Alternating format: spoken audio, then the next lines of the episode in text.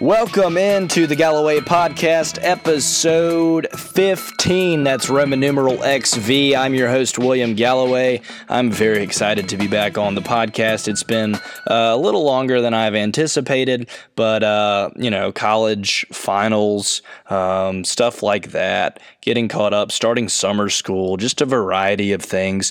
But we're back, better than ever, episode 15. I'm glad you're with us. We've got a great program with Jay Barker joining for an interview on this episode, and so let's kick it over to the interview. I mean, why have any further delays? Today's interview is with Jay Barker. It's fantastic. I love talking to him. He's got some great insight. We're talking college football. We're talking his college football experience, and especially that 1992 team and what made it so special. But also previewing the season for Alabama, and also going around the world of college football and talking about the NFL draft.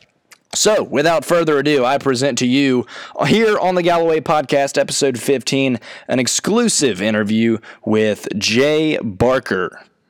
An Alabama football legend and national championship winning quarterback, Jay Barker. Jay, welcome in to the Galloway Podcast. Thank you for joining me. William, great to be with you, my man, and you're just doing a terrific job. I've watched a lot of your, posts and things that you've done in Tuscaloosa, and, I know you had a rough day yesterday, but really proud of all that you've done, and, it's a pleasure to be on with you. Well, we've got a lot to talk about and a lot to break down, and I'm excited to kind of get to discuss some Alabama football now that the school year is out of the way, and football season is the countdown is on, truly, because A Day's over and spring practice is over, and everyone's got that August 31st date circled on their calendars. And so we'll start with the NFL draft. Jay, what did you see in the NFL draft? I think the most, important thing from it was, Kyler Murray getting picked up number one overall, and the Arizona Cardinals, some people may say taking a chance on a guy that, I still don't think he's 5'9". I don't know how in the world that he, was measured at that, but that's what they got him at, and normally that's the best. I was listed at 6'3", 6'4" at times at Alabama, and when I measured at the combine, I was 6'2" and 3/4", so I lost about an inch from what they had me at Alabama. So I thought he would be 5'8", 5'8.5", and just looking at his build. But that, major story came out of the NFL was whether or not they would make that move. Cliff Kingsbury does it. He had predicted it, about a year and a half before that. And now it's whether or not Kyler can, with his stature, go out there and play and have success. And he's not going to have the same success he had in college, because now you got the best athletes from every school. You got the guys that can run up front just like he can, linebackers and defensive ends, safeties and corners that can come up and make plays.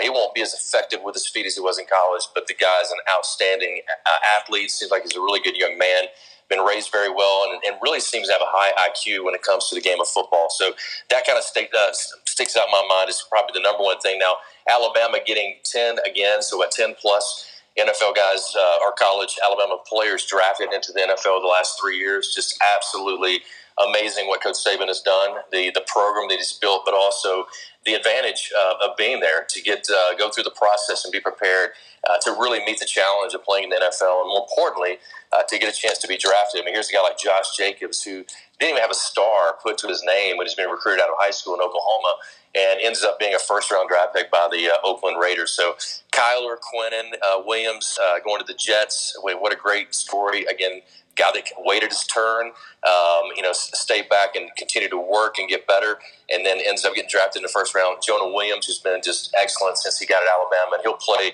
multiple positions in the NFL, kind of those utility guys up front. But Josh Jacobs, just a terrific story. Irv Smith Jr. going in the second round of the Vikings. And then I thought the Patriots had probably the best draft of anybody in the NFL, and they got him a good one with Damian Harris. Damian maybe didn't have, quite the season that he wanted to have at times, but at the same time, he's just such a smart player. He knows how to, pick up the blitz. He knows how to protect the quarterback and catch the ball out of the backfield, and he's really that one-cut type runner that Belichick loves. So I think that's going to be a great fit for him. But Alabama getting 10 players drafted is just really unreal to see what they've done just over the last, not only 3 years, but the last decade. It was really cool. And you mentioned Damian Harris, Jay, talking about a guy that played obviously 4 years at Alabama. His junior year, many would argue, was better than his senior year, but he had that leadership role in his senior year. And Bill Belichick loves, he has a great relationship with Coach Saban, loves players from Alabama. You've seen guys come through that program for that organization in New England, and I think Damian Harris is going to have a significant impact there. But as a quarterback yourself, talk about the Giants, and they're selecting Daniel Jones from Duke at number 6. What did you make of that? Yeah, I mean, I think a lot of people were a little bit surprised. I know Haskins was, even though I thought, man, just get over it. You just got drafted in the first round. You're an NFL quarterback. You're going to make a ton of money, and you're going to play 30 minutes from your hometown. So really, it seemed to work out even better for him. But he was just upset that Daniel Jones of Duke ended up going in front of him in the draft. Felt like he was a better quarterback. I don't know. I mean, time will tell. I know this much. David Cutcliffe told me, not last summer, but the summer before, Braxton was over there for a quarterback camp. And he said, see that kid right there? And he said, nobody even knew about it coming out of high school. He weighed about 170 pounds, about 6'1". He's now right at 6'4", 220. He'll probably be 230 or 240. He reminds me so much of Eli Payton, just the way that he thinks through the game. He has that mind, that mentality that you need as a quarterback. And he said he will be a first-round draft pick, a high first-round draft pick. And his prediction came true. I mean, I'm sure it helps to have Cutcliffe as your coach. I'm sure it helps to have other people believing in you, but this is going to be a project for them. I mean, he's close to Eli. He's worked out with him in the summertime, workouts and stuff when they'd come down and work with Cutcliffe. And so I think there's a relationship there, and I think they're building and looking toward the future with Daniel Jones more than him coming in and being an immediate impact. With Alabama having 10 guys go and a good number of them falling to the later rounds, but we had 3 in the first round go from the Crimson Tide. Who do you see who fell in the later rounds when you look at guys like Thompson and Mac Wilson and Bugs going to the Steelers? Who do you see really having a fruitful career that kind of fell in rounds 4 through 7? Yeah, really for me, I think Mac Wilson. I think he's a great athlete. I think this is going to give him more desire to, really prove people wrong. I think he realizes that he should have come back. I think he listened to his uncle and didn't listen to Coach Saban.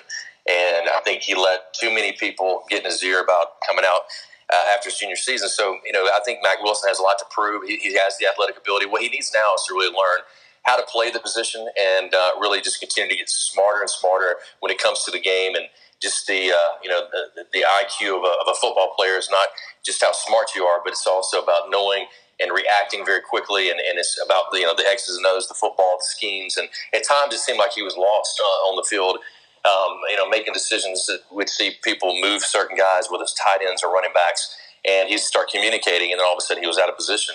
And those are things that you can't do in the NFL. They pick up on that, and, man, you're dead. I mean, they'll work on you every single week. So he's got to improve that part of his game, and I think he will. I really like Mac. I think he's, like I said, a tremendous athlete. I think he has a real burning desire inside of him. He's the guy that'll come up and just absolutely knock the snot out of you, and he is, I think, could be a really great NFL player. He's got the speed and athleticism. And I say speed. He didn't test out very well, but at the same time, I'm talking about game speed. There's certain guys that really turn it up and turn it on in the game, and he's one of those guys. We're talking with Jay Barker on the Galloway Podcast. You can follow him on Twitter. I'm sure you already do, at JayBarker7, the 1992 National Championship quarterback under Gene Stallings at Alabama.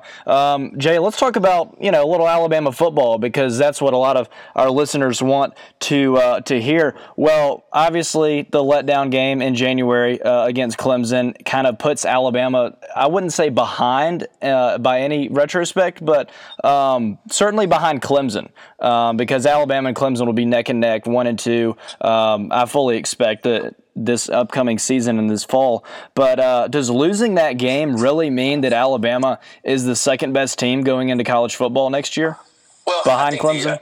I think the voters will do that. I think there's already some Alabama fatigue, so I think you'll see that. I think Nick Saban probably welcomes it and wants to use it as a motivating factor. I think all the coaches kind of like not being at that number one spot. I mean, and they're there enough, and they'll be back there at some point in time, I think, throughout the year.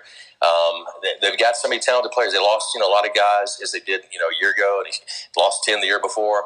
So 30 guys have been gone over the last 3 years. But they'll reload.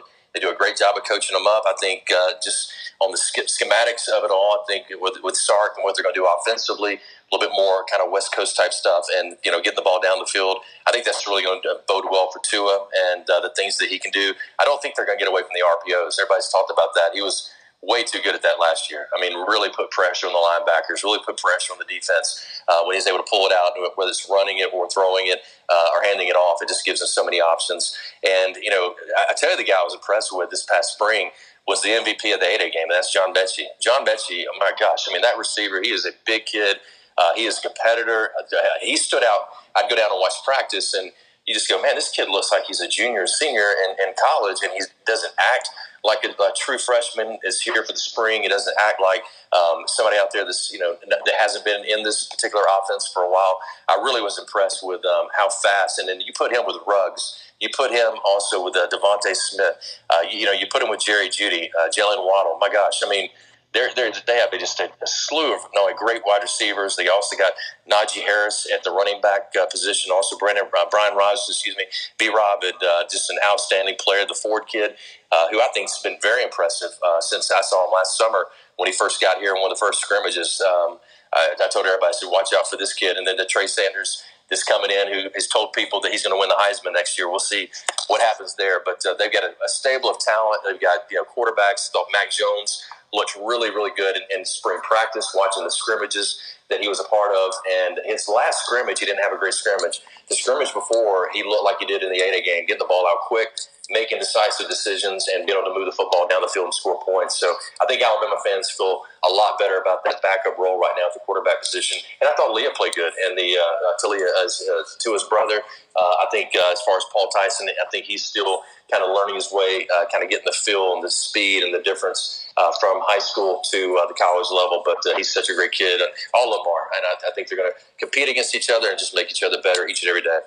It's going to be really exciting to watch. And I think the word that comes to my mind when I think about Alabama and this upcoming 2019 season is firepower, because, you know, you look at the returning guys and it's all firepower. It's speed. You know, you lose a couple guys on the offensive line, but for the most part, everyone's coming back, all the skill position players, and it's there's going to be weapons all over the field. And it's kind of like the Golden State Warriors when you look at it, because there's only one ball, and who do you want to get the ball to every time, depending on the defense and the read. So we will see, and we will see how Steve Sarkisian handles that as the OC. Former Alabama quarterback Jalen Hurts and his new next chapter, I'll say, at Oklahoma begins as well this fall. What are your expectations for Jalen and the Oklahoma Sooners this fall? Well, I know the expectations for the fans at Oklahoma is that he becomes the number one pick overall in next year's draft. They've had back-to-back, which is just incredible what Lincoln Riley has done out there. Here's what I know. I know that, number one, Jalen is a terrific young man. He's a hard worker. He's been that way all the way from the time he's been very young through high school, very disciplined in the things that he does to be the best. He's a competitor, and I think, he's riding pretty high on a lot of confidence coming off that SEC championship game and being able to pull Alabama, into the playoffs, and the things that he was able to do for Alabama. Man, that guy he won so many games, and was very proud of how he represented the university and became one of the most beloved players of all time. And then is able to take off and finish up his playing career at Oklahoma, that he's going to have a ton of weapons around him. William, I'm telling you, Lincoln Riley is an outstanding offensive coordinator. He'll figure out a way to really fit around the skill set of what Jalen can do, and really map out his offense to be that way and help Jalen get into a rhythm in the offense. And Jalen's become a lot better thrower. I mean, I saw it just from last year, just the work that he did, the things that he said he had never done before as far as different skill things, fundamental work, drills that he said now that he was becoming a better thrower, and he did. Last year was a huge improvement in that side of it. So now take that work, now what he's going to do with Lincoln Riley, and he's also getting 4- or 5-star receivers, freshmen that are coming in to Oklahoma from this recruiting class. He's got other great talented receivers that are already there, running backs. They're going to be tough to beat when it comes to, out there where they don't play defense in the Big 12. But I do think, as they get – I see them having a chance to make the playoffs. There's no doubt in my mind, because I think they'll just run through that conference pretty well. I think Texas may be their biggest foe out there. But I hope Jalen does well. I'm wishing nothing but the best, and I think most Alabama fans do, unless it's us against him. Absolutely, and I think everyone's kind of dream matchup would be to see Clemson, both Clemson and Oklahoma for Alabama in that playoff, and somehow line it up to where Alabama can play one in the first game, then the other in the second game, and just kind of let the saga continue. The Power Three schools in college football right now. We're talking with Jay Barker on the Galloway Podcast, the 1994 SEC Player of the Year and 1994 Johnny Unitas Golden Arm Award winner from back in his playing days with the Crimson Tide. Jay, one team that's not a top three program in the country, but historically is a power program is Michigan. And one of my buddies, Jack Pilateri, he always presses me to talk about Michigan. And I feel like this would be a great topic of discussion. So I'm asking you, Jim Harbaugh is one of the highest paid coaches in the game, but he doesn't have a single playoff appearance, and he just doesn't live up to expectations that he sets every single year. What is going on in Ann Arbor, and will anything change, do you think? Well, I think, number one, I think with Josh Gattis, I think he did a really good job of hiring him. I think he'll improve that offense. I think that you'll see even a different Shea Patterson, and just the way that they use the receivers, the way that they call plays. This guy's been at Penn State where they had a great offense. He went to Mississippi State where they had a chance to really improve that offense. Well, put up big numbers. They came to Alabama, look with receivers, the numbers they put up this past year. So I thought that was a great hire on his part. I think that, may help him as far as, maybe getting that final playoff appearance. But if he doesn't, I think Jim Harbaugh is in trouble. I really do. I don't think the fan base, I don't think the boosters, even though he played there and, just somebody that the people there beloved, and I think they expected him to do better than he's done. And they're giving him the resources. They're giving him plenty of things that he can do in order to win, and to win big, and he needs to do it at Michigan. Michigan's a blue blood in college football, and they expect to be playing for championships, expect to be at least in the playoffs, and that's why they hired him. They thought that he would get them a chance to play for a national championship, and then once the playoff system came into effect, I think they felt for sure that they had their guy. So if he doesn't perform this year, I do think that seat's going to get really hot. It really could, and everyone just thinks about Harbaugh, and he's given Michigan some great opportunities. I think some of their, if not all of their program went to, I think, South Africa. They've been to Rome, and that's good and all, but your job's to win championships, and your job's to compete at the highest level, which they've been knocking on the door, but they haven't broken that door down. So we will see what the Michigan Wolverines are able to accomplish this year. And Josh Gattis, former Alabama coach, just this past year is joining their squad, as you said, as on staff, so we'll see what happens there with the Big Blue. Jumping back into the SEC, talking with Jay Barker here on the Galloway Podcast. Jay, what is one team that's kind of a dark horse in the SEC this year? It's hard to say and use the term dark horse because every program and every team can be competitive, but what's one team, be it in the East, be it in the West, that you think could really make some noise in the SEC this year? Yeah, and I was trying to think about, as you're asking the question, as far as, it's hard to just name one. I think there's a few. When I think about, I think LSU is going to be better than what people think, and I think Florida, I think what Mullen has done there, continues to do, he's building back that culture. He really understands what the Florida fans want in their head coach. He's been around it as an office coordinator with Tim Tebow and all those guys, when Chris Leak was there. And look at what he's done at Mississippi State, the quarterback situation. He's doing the same thing with Felipe Franks. He's improving and getting better as a quarterback. So I like them. For me, Jeremy Pruitt, I think Jeremy, as the year went on, I thought that Tennessee team began to really buy in to all that he was doing and wanting them to do in the process. And had a pretty decent recruiting class. I don't know. I think he might have a little different team and a different look this year after they go through the off-season workouts and the things that they're going to do. I think he's an excellent football coach. I'm really excited to see what Pruitt's going to do, just because he coached at Alabama, and then he grew up coaching, came through Hoover, and had made that high school to college to head coaching in the SEC transition, and so it's been a cool. He's been a great coach to follow, and I wish him the best of luck. And I think, he really will turn that program around. They got some staple wins when you look at their season last year. And so I think I agree with you and say that Tennessee will make some noise, maybe not against Alabama, but definitely against a lot of their opponents, especially being in the SEC East. There's been a lot of talk around in the world of the media, basically because there's not a whole lot going on. You know, it's kind of Nick Saban's hip and everybody else in college football. But one thing that is constantly talked about is Nick Saban versus Dabo Swinney. What do you see in the two coaches, and how do they line up side by side? And I'll say this too.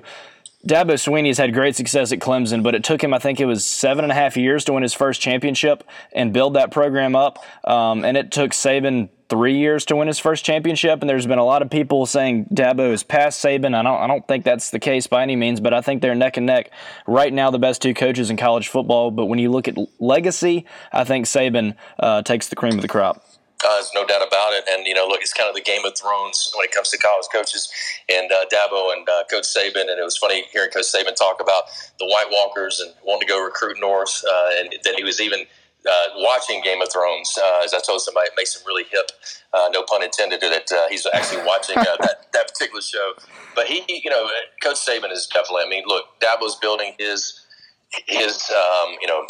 what we're going to look at him and what we're going to see of him is to come. I mean, he's still so young. I mean, Dabo's only 49, almost 50, right? And Coach Saban is in his upper 60s, and I still think he's going to coach for a good period of time because I think he absolutely loves it.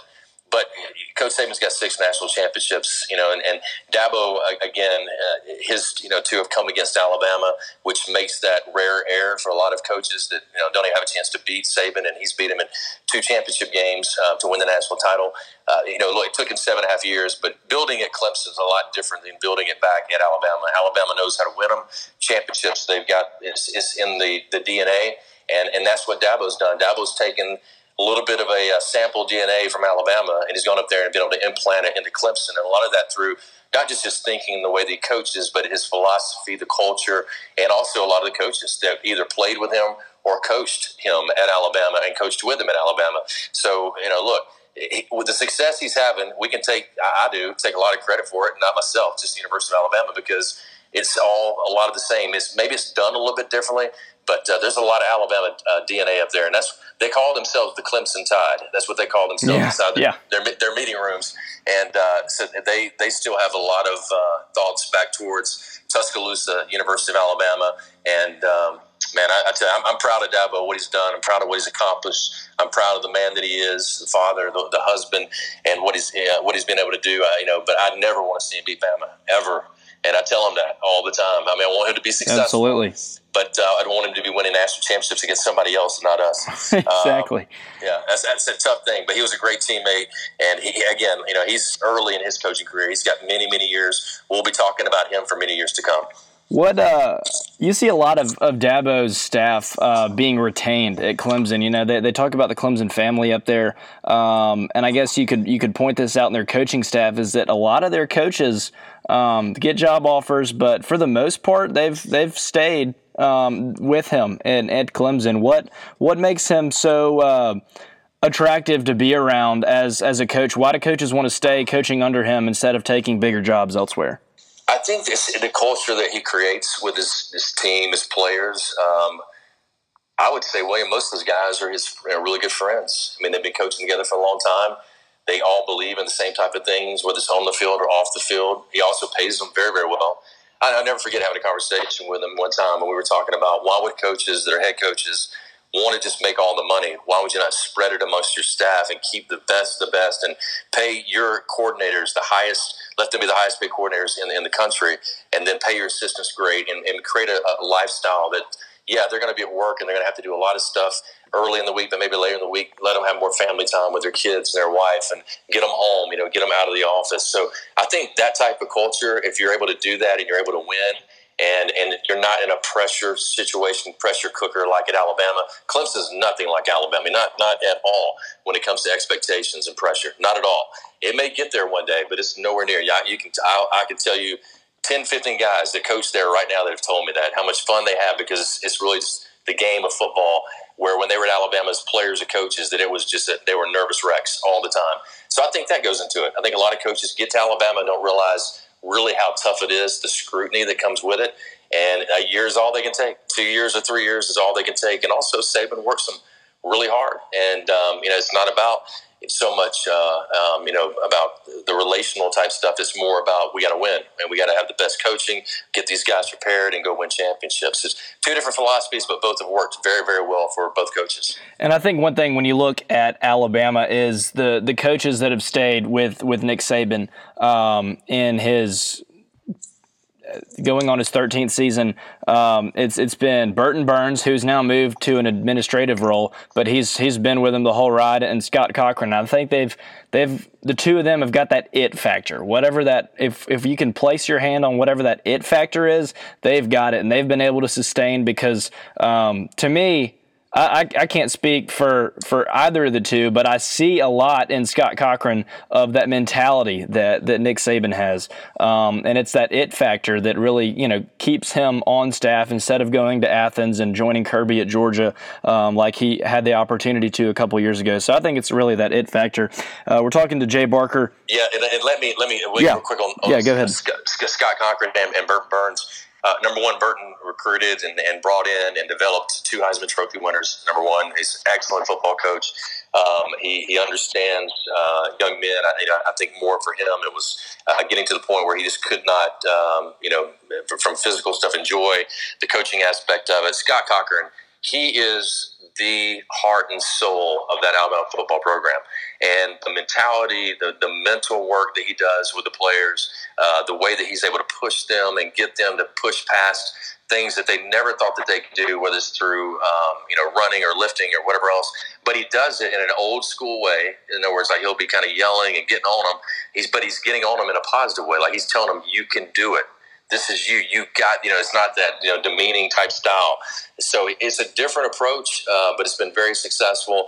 But he's the one that spends the majority of time with these players. He's the one, Scott Cochran and Jeff Allen, the head trainer at Alabama. I mean, those two guys they would be tough to replace. I don't know if there's any two better at their jobs than those two guys.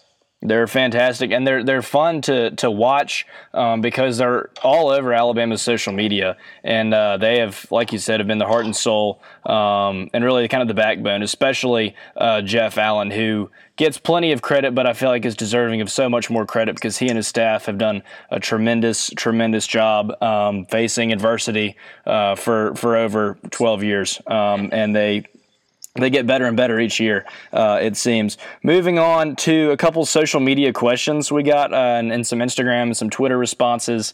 Talking with Jay Barker here on the Galloway Podcast. Griffin Walker asked about Todd McShay's way too early mock draft for 2020. It has Tua going number 1, and it's got Jerry Jeudy going number 2.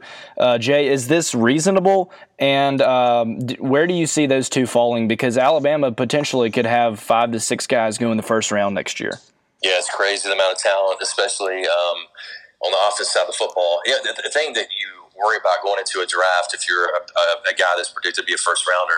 And we saw it a little bit this year. I mean, look, if you put your hand in the ground, in the dirt, this past draft, you had a chance to be drafted in the first round. I mean, all the defensive linemen, offensive linemen, defensive ends that were picked, and that shifted it to a defensive-style first round, even after Kyler was picked number 1 overall. So that, I think that's the tendency is like, what are the needs? Where does the draft begin? And it's one team or two teams start picking one particular position, then it makes the other ones go, gosh, we got to get our guy at that position. We got to get the guy on our board, or is it the best player? So we'll see. I saw the exact same thing that he put out, and he's got Tua and Jerry Jeudy. And, man, look, both of those guys are excellent players. And if they have big seasons, yeah, I mean, it could possibly happen. And I forget the two teams, but that's probably why it made more sense was who would actually be picking up, or be picking at that particular spot that he felt like would be there next year in his predictions. But Jerry Judy's, unbelievable receiver. John Parrish also asked on Twitter, he has two questions. He said, did you have a favorite teammate or be it a favorite target when you were quarterback at Alabama from 91 to 94? And can you name, he wants to put you on the spot here. So he said, can you name all of your offensive lines specifically from 1992? That's a good one there. As far as the receivers, the guys that, I guess David Palmer, number 1, was unbelievable. Right. I mean, just an outstanding player, just a great athlete. But also Kevin Lee was a speedster. He was the guy to go down the field. Prince Wembley was a go-to, like if you got to get the first down. He's sure-handed, but he's also a guy that can make people miss and get open. Curtis Brown, I loved him because Curtis was just his ability to run routes was just unbelievable. He just was just a great route runner, and I could release the ball way before he was even near where he was going because I could read his body and just knew exactly where he would end up. Todrick Malone, also a receiver, was just unbelievable, and we had a really good as far as chemistry my senior year, and I think at that time Todrick was either a sophomore, I think he's a junior actually, but he and Freddie Kitchens had played ball in high school together. Yes, I'm just trying to think and make sure that I'm not missing any of the guys as far as the wide receivers and guys. But probably my favorite one, I knew I could get to was David Palmer. He always came back to the huddle. He was really quiet. David was an introvert in a lot of ways. People took him wrong after games. Maybe he wouldn't sign autographs. He was really just shy and wanted to go be with his family, and then go rest and get ready for next week. But he was just one of the most amazing athletes I've ever been around. I was talking to Danny Woodson's son just the other day, and I said we were talking on Twitter DM and just telling him how much I really just enjoy playing ball with his dad. He was the quarterback ahead of me my freshman year, and then ended up winning that job about 4 games left and would start the last 4 games of my redshirt freshman year. But Danny Woodson and David Palmer are probably the 2 best athletes that I've ever been around in my life. Unbelievable, but just crazy. So as far as, Toby Shields was my center, which, it was just one of those guys, brilliant guy up front that could make a lot of calls. George Wilson, my left guard, and John Stevenson, my right guard, and also John Clay played some right guard. Roosevelt Patterson was my right tackle, and so he was, one of those guys that would, have a chance to probably play in the NFL. He was such a different build at that time than maybe some of the other guys, but you talk about a guy that could absolutely run. When you had him and Mark Houston out in front of those running backs on those tosses, and to me it was just an amazing thing to watch. So some really, really great players up front. I'm telling you, I was very blessed to have guys that were great competitors. And guys that worked so hard each and every week to be the best team that we could possibly be, and that's what we were. We were just a great team on both sides of the football, and, that defense, 92, was just unbelievable. Everybody always say, what's the best defense you ever played against? I go, the one in practice. Every single day. 1992 right. was unbelievable, yeah. Talking with Jay Barker on the Galloway podcast, a couple more questions. I saw a feature on ESPN back when Greg McElroy was quarterback at Alabama, which we're going, I think, on 9 or 10 years ago now, which is crazy to think about. But I remember seeing a little feature, an in-game feature of him, I think, taking the offensive line out to dinner. Did you do stuff like that when you were quarterback? Did you ever feed all your guys, all your offensive line? I did. Actually, every Thursday night we got together and I ordered pizzas and wings, and we would go up in there. There was like a middle section. They called it like the study hall. And so we'd have barbers that would come in, and the guys would start getting a haircut. And then we would go over to this other room, and we had a film set up. And I got our film guys at the time. They would make us VHS cut-ups of first and 10. Oh, wow. Red zone, all that stuff. So we'd go in there, and I'd take a call sheet that I'd made up, or I'd get one from the coach as well. And I'd make the call. Toby, we'd act like we're on the line of scrimmage, and we'd all sit there, and they would communicate, all the guys up front. And it was really more for me and them and the office line, but the running backs and the receivers and all those guys were there. And, some of them got into it more than others. I really just wanted my running backs and my tight ends and my linemen because I was more worried about protection than anything else.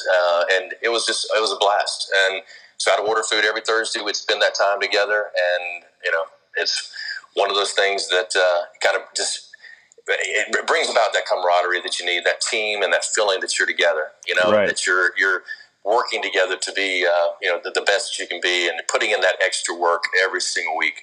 That's just huge. 2 more questions. First, just talk about your radio show every day on Tide 102.9 with Antonio Langham, Lars Anderson, Kerry Adams. It's called the Jay Barker Show, so just kind of tell us a little bit more about that. Yeah, we started back on August the 28th, and just it's been amazing ever since. We built a new studio in downtown Birmingham, really downtown Homewood. When you come in and you dead into 280, you're looking at the AVX building, J.H. Barry buildings right there in front of you.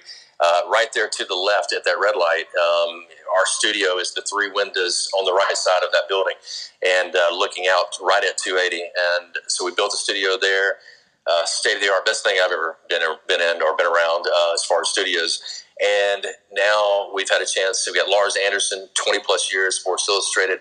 Antonio Langham, everybody knows him from Alabama, the guy that changed college football as far as the plays he made in that SEC championship game.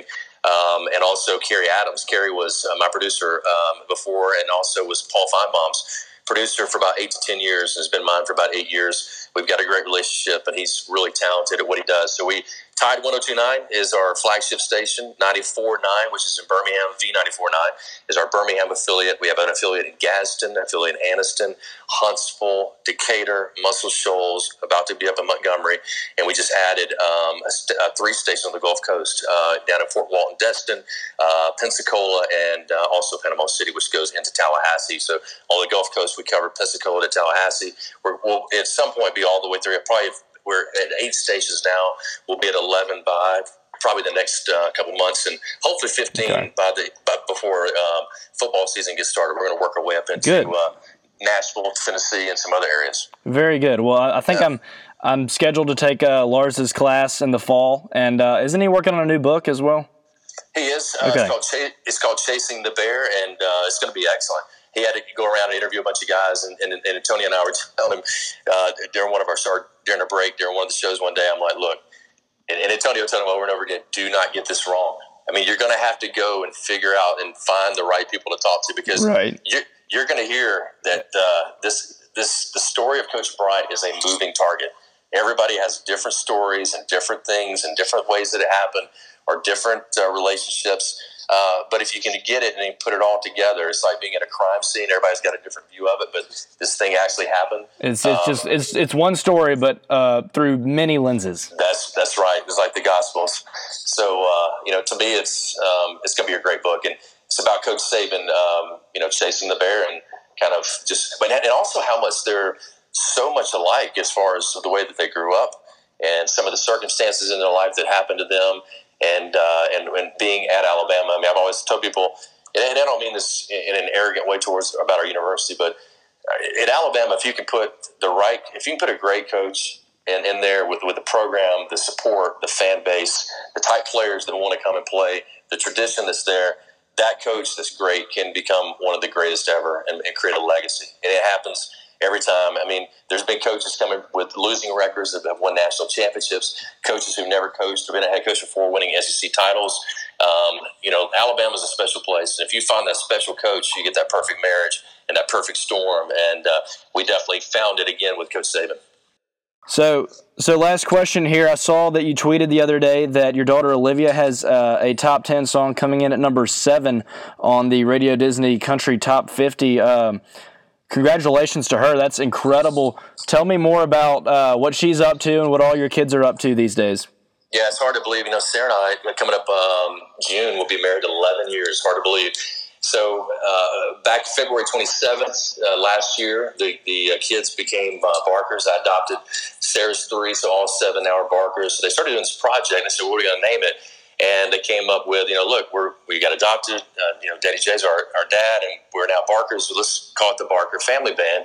And really, it meant the world to me. And when they told me about it, I just wanted to, in a sense, pay tribute to all that and the adoption. And so they're out doing this tour now, and they've got 6 tour dates they're doing. And it's Avery that's playing, which you knew Avery from high school, and then also. Right. With Olivia singing, she's 16-year-old, is a 10th grader at Mountain Brook, and Sarah, and then Sarah's brother's playing bass, her sister's doing some backup on the tour, and also I think there's one more guitar player.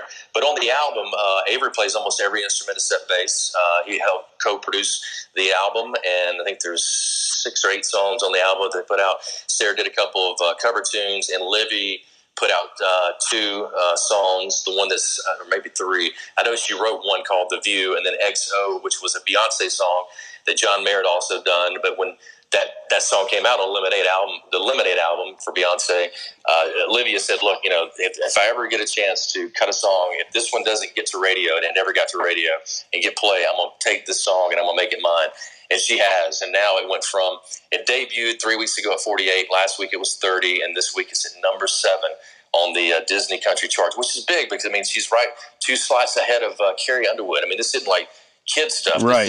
This is legitimate. Real, there are there's more than one Barker voice on the radio now. Yeah, no doubt. And the thing about it is, for her, I mean, just she's so talented. I mean, if people hear the song, they'll see it themselves. And Braxton is, walked on as a preferred walk-on last year, quarterback at Alabama. He's had the best year of his life. I mean, just absolutely loves his teammates, just thinks the world of Coach Saban and all of his coaches, really likes Steve Sarkisian, and they've had some interesting conversations because Steve and I have known each other for a pretty good long time. We played against each other in the CFL back 20-some years ago. And but, yeah, doing great. You know, like I said, Avery's touring with Sarah and doing all that. He's living in Nashville.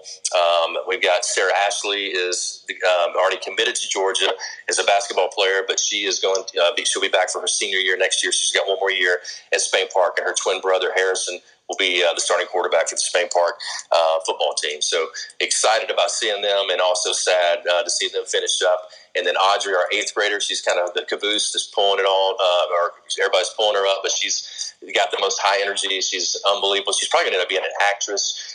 She may end up being a singer too, just because she's got that voice. But she's an amazing dancer, and just, you know, go get her. And then my oldest son Andrew is back here in Birmingham, and he's actually going to community college, and then he'll try to work his way back down to the University of Alabama, where he was his freshman year. So a little update on the Barker household. We used to run everywhere to ballparks and going all these different places with watch these Little League games, and now we've got them all over the country. So really proud of what they've done. More importantly, just all their hearts, what they stand for, what they believe in, and what they trust in. And to me, that's the most important thing. I've always told them that I'm more worried about their character and the type of people they are than how much money they make or the accomplishments that they have, because if they take care of the first, then the other will take care of itself. Absolutely. Well, Jay, thank you so much for coming on and joining the podcast. Since I've started this, I've had a goal to get you on, and we were able to make it work, and hope to talk in a future episode as we get closer to the season, and even in mid-season as we're in that hunt. I say we. You're a former player, but I'm a student at Alabama, and so I guess we're in this together. We're in that hunt for that 18th national championship. But thank you so much. Oh, man, no problem at all. And thank you. And I tell you, you do an excellent job as an excellent podcaster. And more importantly, I know the young man that you are and the family that you come from. You come from great stock and great people, and really, really proud of all that you've accomplished. And I told you back when you were in high school, great things are coming. And this is just the beginning, my man. Thank you so much to Jay Barker for joining the podcast and the kind words that he had to say, and it's really cool to hear an update on his family as well. His family is always doing some cool things, so that's really neat to hear. He's a very busy guy, and so really appreciate him taking the time to talk to me so you guys can kind of get an insight from a national championship winning quarterback at Alabama. And great man as well, about Alabama football and the world of sports and stuff like that. And also, like I said, it's neat to hear what's going on with his family because they're always doing something cool. So thanks again to Jay Barker. If you have any questions about the interview with Jay, you can tweet me at WM_Galloway, excuse me. You can tweet Jay at JBarker7. I'm sure you follow him already. But in the future, if you have any questions for an interview with a subject that I'm going to have, please tweet me and let me know. I'd love to have input from the listeners about what's going on and what they want to hear. We kind of constructed that interview today a lot from Twitter-generated questions, and so thanks to those guys who reached out and asked to kind of help structure this interview and hear what they wanted to hear from Jay Barker. Thanks one more time to Jay Barker. And moving on here in the Galloway podcast, we're going to discuss Alabama softball briefly. We're going to look at the Crimson Tide right now. They're in the SEC tournament in day one. It's day one for them. It's day two of the tournament. But the Alabama softball team finished the regular season 50-6. Just a remarkable finish. They went an impressive 18-6 in conference play. They finished 23-3 at home, 15-3 on the road, and 12-0 at neutral site games. Their first SEC tournament game is tonight against Georgia at 8 p.m. in College Station. That tournament is at that new A&M facility that cost just millions and millions of dollars. Really nice. Patrick Murphy was very complimentary of that facility earlier in the year before the Tide traveled to College Station. And so they're excited to play in a nice venue.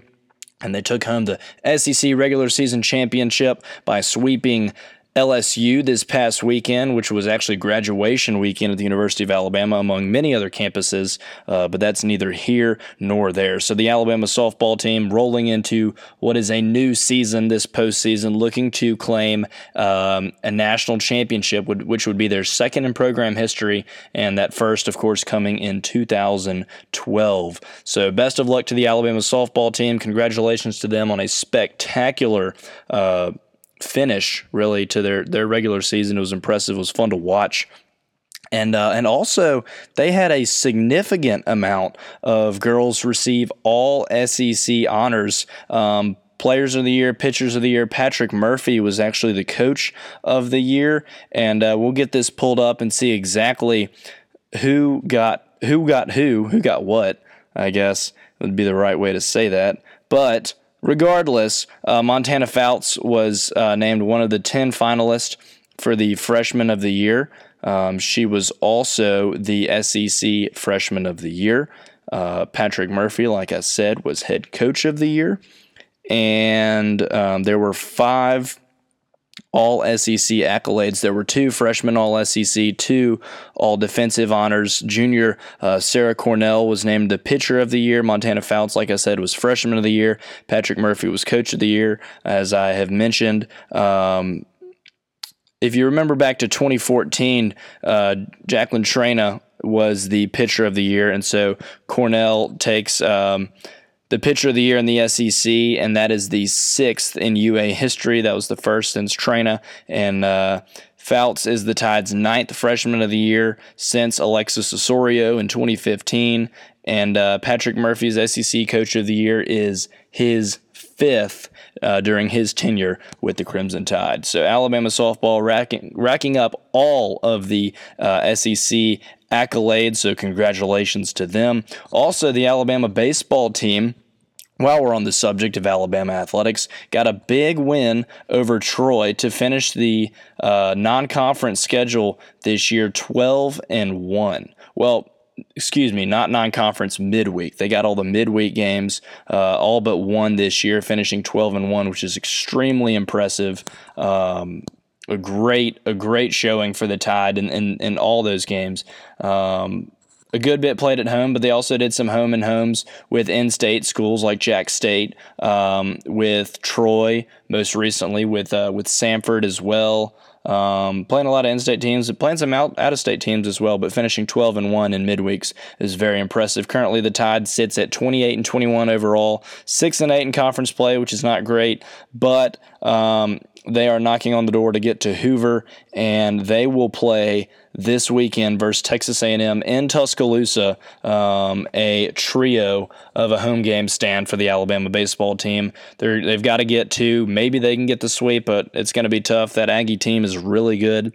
That kicks off Friday at 6 p.m., and then the Tide will play Saturday at 2 against the Aggies, and the third game will be at 2 on Sunday as well. Looking ahead to next week for Alabama baseball, the Tide will face Samford in Tuscaloosa for midweek games, and so they can look to go 13-1 in midweek. So we'll see how that ends up for Alabama. And then they close the SEC regular season next weekend. That's 2 weekends from now. That's May 16th through the 18th in Athens, Georgia against the Bulldogs. So that's the Alabama baseball update. And that really is it for the Galloway podcast. Not a whole lot going on around Alabama athletics because school is now out. It is summertime, despite the fact I'm in summer school, but that's a story in and of itself. Please ask me about it. It's been quite the experience. It's been interesting. However, that's neither here nor there. Episode 15 of the Galloway podcast on this Thursday, May 9th, featured an interview with Jay Barker. Thanks again to Jay for his time and all his insight on Alabama football, the NFL draft, college football in general, talking about Dabo Swinney, Nick Saban, Jim Harbaugh, a variety of players and coaches from around the league. We talked about Jalen Hurts. We talked about an interesting question from John Parrish in social media asking if he had a favorite teammate. Revisit that and see what Jay had to say. That was interesting. You can't really pick favorites, but he did have favorite targets as receivers. He also listed his whole 1992 offensive line as well. So once again, thanks to Jay Barker for coming on and having a great feature interview. Really enjoyed talking to him. You can follow him on Twitter at JayBarker7. You can follow me. Please tweet me with any questions, concerns, comments, whatever you have. Tweet me, let me know, at me online, whatever you want to call it, at WM_Galloway. This is episode 15 of the Galloway Podcast. We're going to be sporadic throughout the summer. I'll be working, and so it'll be some podcasts will be here and there, but we'll try and get some content every now and then. It will not be as regular as it was in the spring, which I do apologize for. But we will try and get some good interviews set up and some good stories as we head into the fall with the approaching college football season in Alabama on that hunt for the 18th national championship in program history. So it's going to be interesting. In the months leading up to it, I think we're 112, 113 days until kickoff, and so that is coming faster than we know and slower than we hope. You know, slower than we wish. But Alabama football is coming up. Look for podcasts. They won't, like I said, they won't be as regular, but they will be coming throughout the summer, just at a variety of paces. And I apologize for that in advance. But thanks again to Jay Barker. Thank you for holding on and listening all this way to the Galloway Podcast. You are spectacular, and I truly, sincerely appreciate you for listening up to this point. I'm your host, William Galloway. Thank you so much for listening. I hope you have the best summer, despite the fact that you're probably working like me. I hope you have a fantastic summer, and thank you for listening. This is episode 15 of the Galloway Podcast, where there's the right way, there's the wrong way, and there's the Galloway. When I met you in the summer, to my heartbeat sound, we fell in love as the leaves turned brown, and we could be together, baby, long as skies are blue. You act so innocent now, but you lied so soon. When I met you in the summer,